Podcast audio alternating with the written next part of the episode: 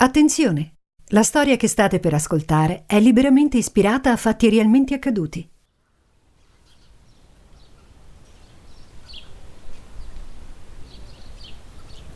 A Palazzo Barberini, a Roma, c'è un dipinto che sono certo conoscerete.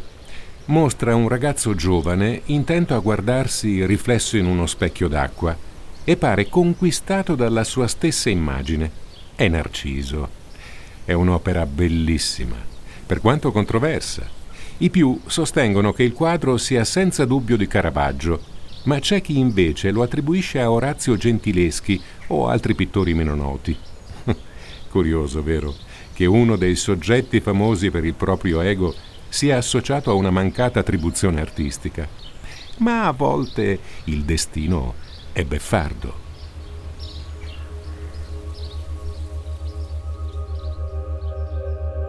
Se mi dite Narciso, penso al personaggio mitologico. Beh, ormai mi conoscete, no? La sua storia la conosciamo tutti, credo, almeno a grandi linee. Il semidio bello e crudele che si piace talmente da innamorarsi della sua stessa immagine riflessa nell'acqua e poi muore cadendo nel lago mentre cercava di afferrarla. Sono ad Alessandria, davanti al cancello di Villa Narciso, una casa, manco a dirlo, circondata da fiori e poco distante, sulla destra, c'è uno splendido specchio d'acqua. Accanto all'entrata una donna, certo in là con gli anni, ma che trasuda un'eleganza che ho visto solo nei vecchi film. Mi aspetta appoggiandosi a un bastone. È la contessa Susanna Radicati Londero. Che ci faccio qui? Un attimo di pazienza, ve lo sto per raccontare. Sono Folco Scuderi. Benvenuti a una nuova puntata di Folco Files.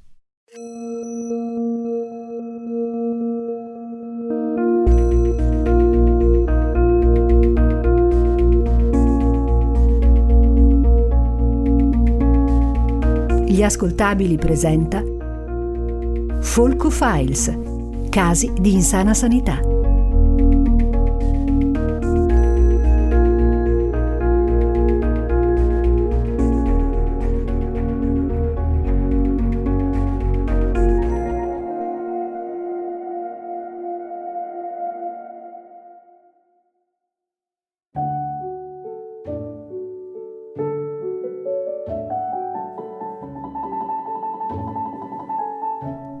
Da tre giorni ormai vivo da scapolo, per così dire. Gemma non c'è, è via per lavoro. Anche io sono spesso in giro, lo sapete, e ogni tanto ci diamo il cambio. Solo che stavolta sono bloccato a casa. Di lavoro ce n'è, ma ultimamente non mi porta da nessuna parte. Magari potessi svignarmela, fare un salto in Monferrato, ad esempio.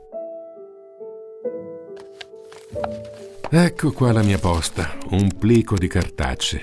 Praticamente mi contatta solo la banca. Ah no, scusate, anche la compagnia elettrica. Tra una bolletta e l'altra però trovo una lettera. Il mio nome e il mio indirizzo sono scritti con una grafia arzigogolata. Roba che, se non fossi abituato a tutto, penserei a uno scherzo di carnevale. Chi mai invia lettere cartacee al giorno d'oggi? Répondez, s'il vous plaît, alla cortese attenzione dello stimatissimo egregio dottore Folco Scuderi. Ma che è la regina? Contessa Susanna Radicati Londero. Ah, una nobile. Mi invita a una colazione da lei domenica prossima. Ah, c'è un post scriptum. Così parliamo di Villa Narciso. Il caso di Villa Narciso se così lo vogliamo chiamare, lo ricordo abbastanza bene. C'era di mezzo il centro sperimentale di Alessandria e una richiesta di risarcimento per una diagnosi sbagliata. Eppure, è passato molto tempo. Mi domando cosa possa volere da me oggi questa donna. Come minimo penserà che sono coinvolto e vorrà spillarmi qualche informazione. Oppure è solo una vecchia annoiata con manie di protagonismo? Sono curioso. Mi piacciono i rompicapi.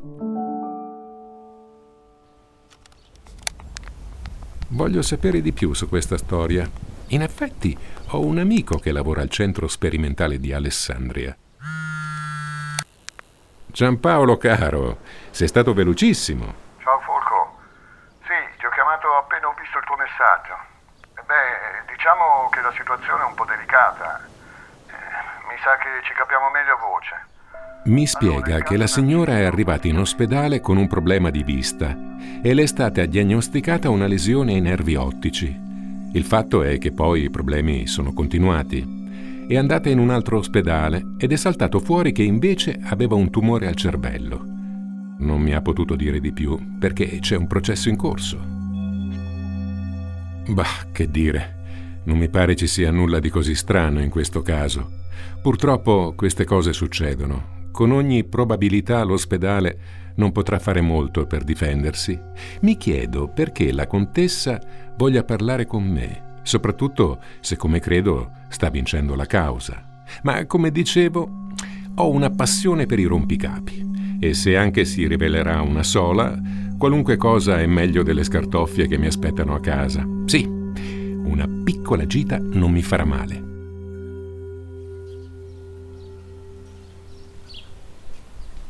E quindi eccomi qui. Ho sentito che è stata la padrona di casa a volere tutti questi narcisi. Sono i suoi fiori preferiti. Sarà anche un tipo vanitoso? Boh. Speriamo solo non sia una vecchia rimbambita.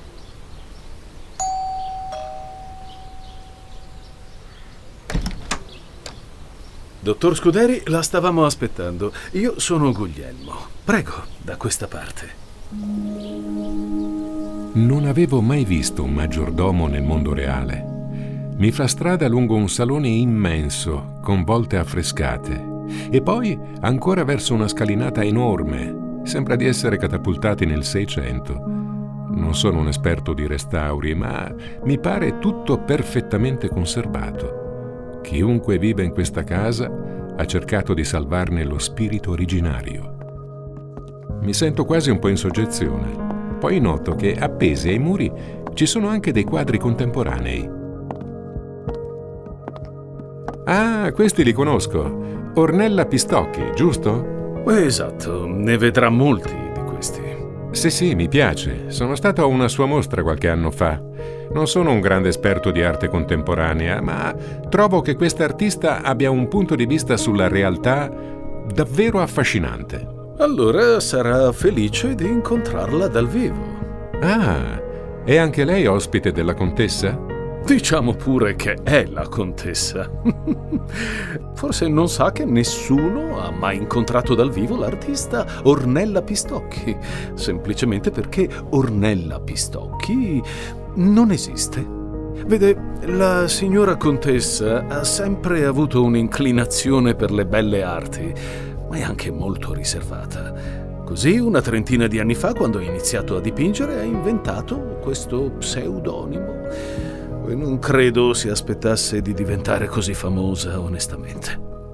Beh, è stupefacente, non ne avevo idea. Bene, vorrà dire che con la contessa parleremo anche di pittura, oltre che di medicina. Ah, guardi qua, che sfumature e che tratto. C'è un intero mondo dentro questi quadri. Immagino siano recenti, non li avevo mai visti. Sì, eh, sono l'ultima serie che ha fatto. Ha sviluppato un nuovo stile negli ultimi tempi. La critica lo adora. Comunque, sono certo che avrete modo di parlare ampiamente di punti di vista sulla realtà. Eccoci arrivati. Si accomodi, la contessa arriverà tra un momento. Buona fortuna. Mm, che tipo strano. D'altronde nulla in questa casa è nella norma. Sono seduto su una poltrona di design che sembra fatta di carta. Di fianco a me c'è una scultura che credo rappresenti due donne che si abbracciano e sotto una targhetta alla mia cara mamma, con amore, Ginevra. Buongiorno, dottor Scuderi. Perdoni l'attesa. Mi hanno insegnato a far sempre aspettare i miei ospiti e ora ho anche una scusa per farlo. Non mi guardi così, non riesco a vederla, ma so perfettamente che faccia sta facendo. la stessa che ho fatto io quando ho realizzato che avrei perso la vista per sempre. Una pittrice cieca da morir da ridere, no? Sì, immagino che quel pettegolo di Guglielmo le abbia spifferato subito della mia doppia identità. È il segreto più grande che ho, o almeno lo era fino a poco tempo fa.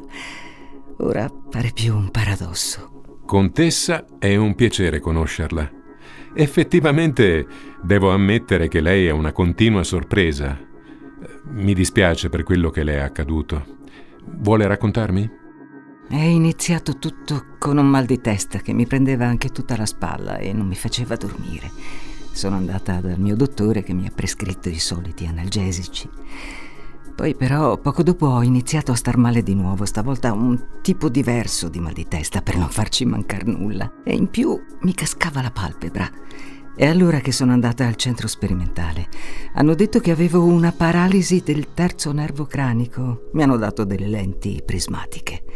Io volevo fare più esami, ma per loro non c'era nulla di allarmante, anche se oltre a quello avevo problemi all'udito e alle corde vocali, praticamente una discarica. Allora è andata nell'altro ospedale. Aspetti, aspetti, sarebbe troppo facile. No, me ne sono andata a casa come mi avevano detto. Poi però i problemi si sono ripresentati ed è allora che mi sono rivolta a un altro ospedale, il San Domenico Savio. E lì che cosa le hanno detto? Oh, nulla di diverso da quello di prima. Poi la mia salute è peggiorata, mi è venuta una tosse cronica e ho iniziato a vedere il mondo in maniera sempre più sfocata. Sa, c'è un motivo se i miei quadri più recenti hanno quella sfumatura unica. Non vedevo più niente. L'hanno chiamato il mio periodo onirico. non lo trova grottesco. I critici di oggi troverebbero un senso in qualunque cosa. In effetti li invidio. Beh, sa quanto tempo è passato intanto? Quattro anni. E non era ancora finita. La contessa mi racconta che ci è voluto un altro anno ancora prima che le facessero una risonanza magnetica, in un terzo ospedale. E finalmente hanno visto il tumore. L'hanno operata d'urgenza, ma ovviamente a quel punto qualcosa andava sacrificato. E così, eccoci qui. Convivere sei anni con un tumore e non saperlo. E poi, una volta scoperto, dover rinunciare ai propri occhi, la cosa più importante per un artista. Posso solo immaginare la sofferenza.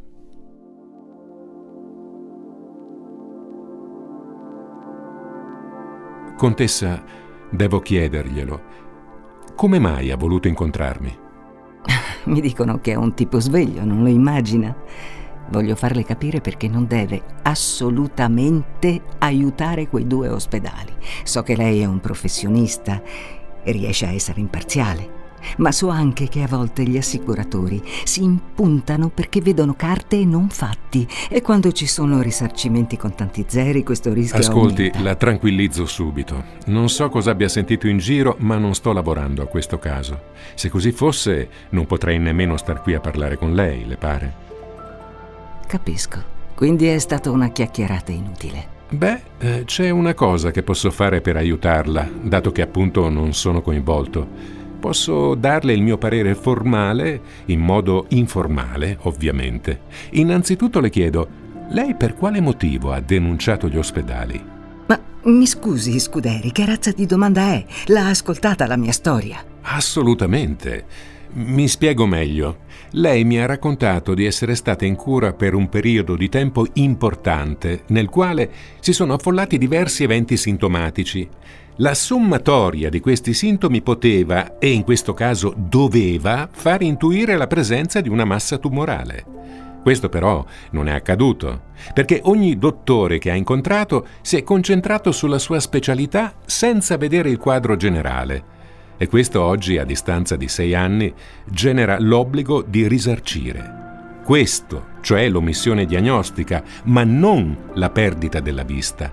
Non sono certa di capire quello che mi sta dicendo. Le sto dicendo che non è stata la mancata diagnosi a causare la cecità, ma il tumore. O meglio, l'intervento che si è dovuto fare per rimuoverlo. Dunque, se lei ha denunciato la struttura per essere diventata cieca, l'avviso è, perderà. A questo punto però vorrei invitarla a una riflessione. Lei, per via di questo errore, ha perso la possibilità di eliminare un tumore molto tempo fa e quindi forse anche una maggiore possibilità di sopravvivenza. Si parla di danno da perdita di chance. Allo stesso tempo però, lei ha guadagnato sei anni che non avrebbe mai potuto vivere così se avesse saputo del tumore. Sei anni di sofferenza, certo, ma nei quali lei ha visto e si è fatta ispirare da quello che vedeva, dipingendo opere di grande intensità. Aggredire per tempo il tumore le avrebbe lasciato i medesimi anni con se stessa? Io credo di no. Oh, Scuderi, grazie per aver condiviso il suo fantasioso punto di vista ma non me ne faccio niente della sua filosofia. Lei si trincera dietro grandi discorsi, proprio come i suoi amici medici, ma io sono abituata a un altro tipo di conversazioni.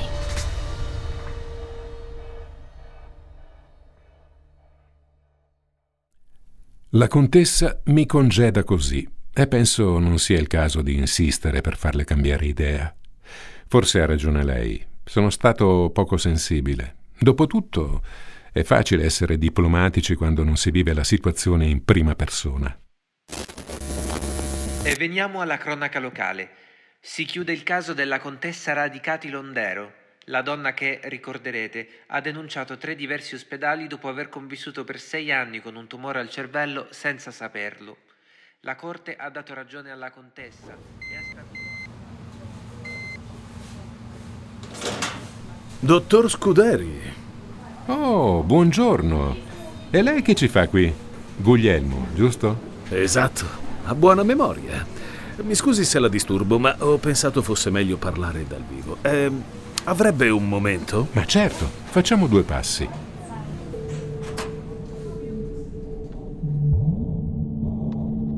Sono passati diversi mesi dal mio incontro con la contessa Radicati Londero. Il suo caso l'ho seguito sui giornali, se ne è parlato un bel po'. Certo, non mi sarei mai aspettato di rivedere il suo maggiordomo. Quasi non lo riconoscevo senza le scarpe laccate e i marmi del Seicento. Ci spostiamo fuori, in un angolo appartato. Sa, dottor Scuderi, sono preoccupato per la contessa. È molto peggiorata da quando l'ha incontrata lei. Come immaginavo, vincere la causa non ha portato poi un grande sollievo alla mia amica nobile.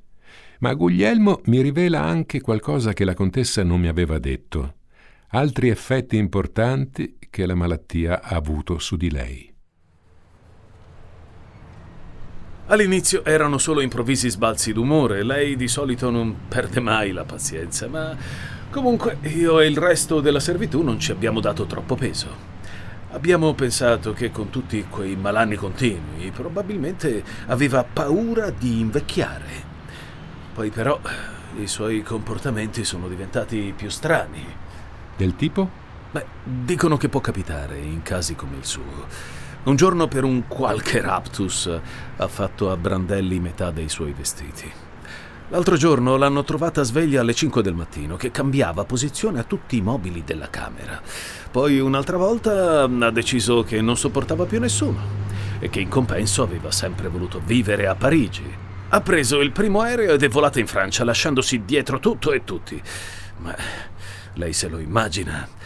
Sua figlia, Ginevra, ha cercato di farla ragionare, ma non c'è stato verso. È anche andata fin là e la contessa non l'ha nemmeno fatta entrare in casa. Poi che è successo? Niente. Dopo mesi è ricomparsa come se nulla fosse.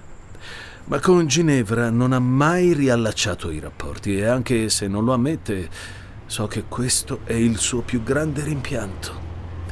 Vede, non potrei mai perdonarmi se non facessi di tutto per ridare alla contessa un po' di serenità. Devo farle mettere da parte l'orgoglio ma ho bisogno del suo aiuto, Scuderi. Credo non le rimanga molto tempo ormai.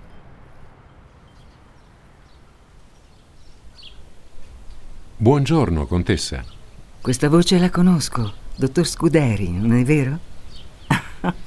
Il mio maggiordomo è davvero testardo. Devo ricordarmi di licenziarlo prima di morire. Eh, sono qua dietro, contessa. Lo so. Contessa, mi devo scusare con lei.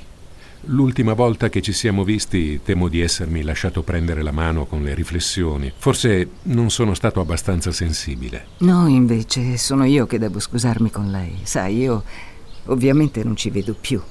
Eppure negli ultimi tempi sono stata costretta a guardarmi allo specchio e a vedere, per così dire, parti di me che non mi sono piaciute per niente. Si riferisce agli effetti che la malattia ha avuto sul suo umore? Sì.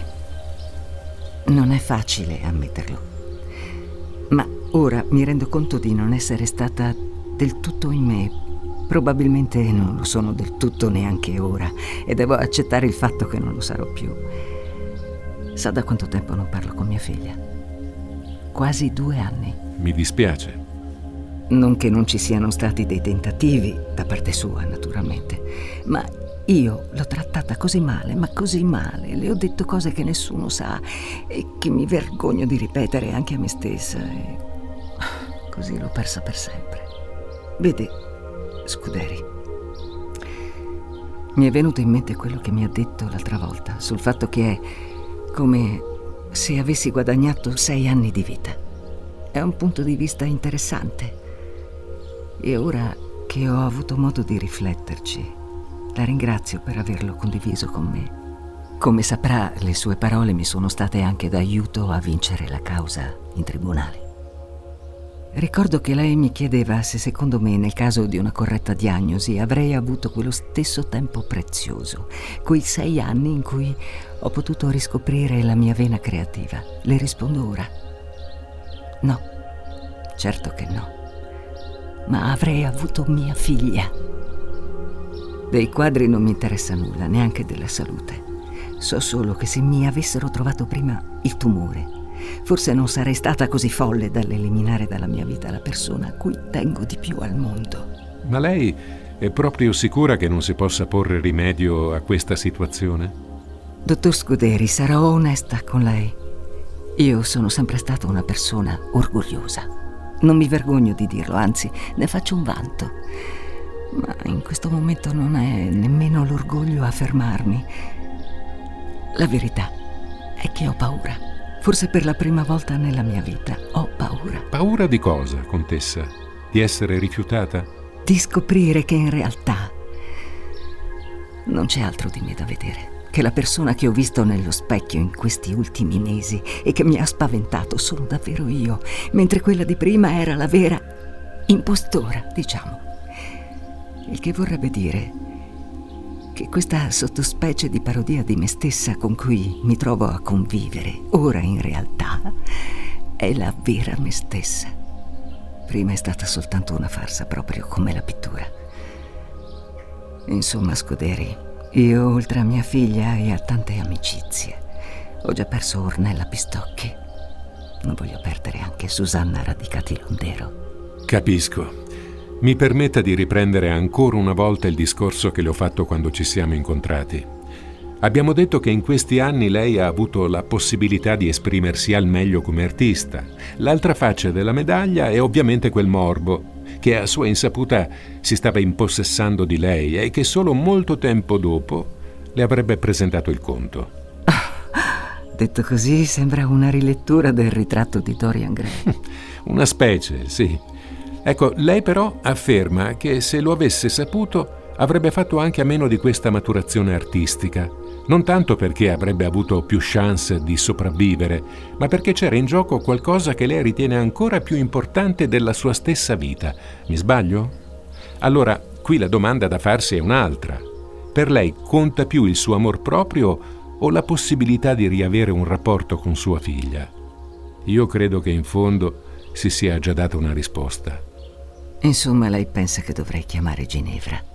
Io penso che si sia già nascosta abbastanza dietro un'immagine che non la rispecchiava del tutto. Tanto vale correre un rischio essendo se stessi, non le pare? Come diceva, Ornella Pistocchi è morta, ma lei e sua figlia siete ancora vive. e anche se ormai ha perso la vista, è ancora in tempo per intravedere un finale diverso per la sua ricerca di sé. È tutta una questione di scelte, contessa. La prego, mi chiami Susanna.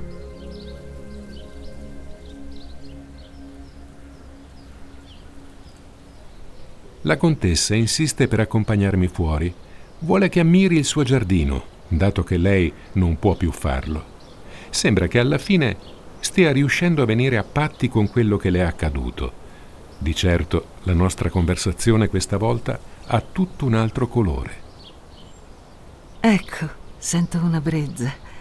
Dovremmo essere arrivati al lago. Allora, che ne pensa dei fiori? Non sono meravigliosi? Indovini quanti sono? Ah, non saprei proprio. Diecimila. Diecimila narcisi. Sono sempre stati i miei fiori preferiti.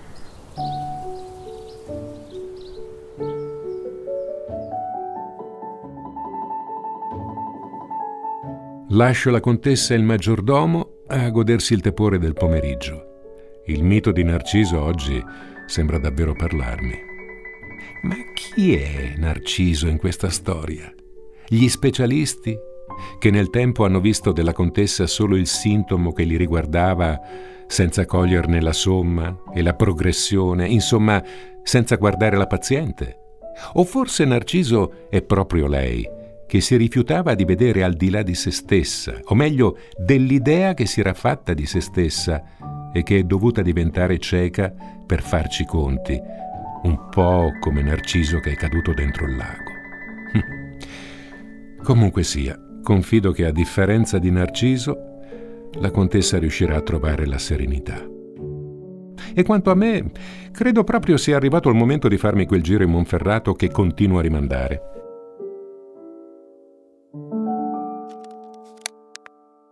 Pronto, Gemma? Abbiamo programmi per questo weekend?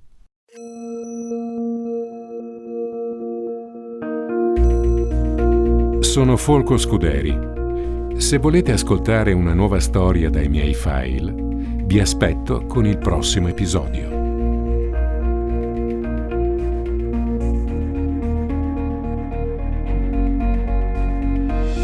Folco Files è una serie originale degli Ascoltabili a cura di Giacomo Zito, ispirato da Flaviano Antenucci.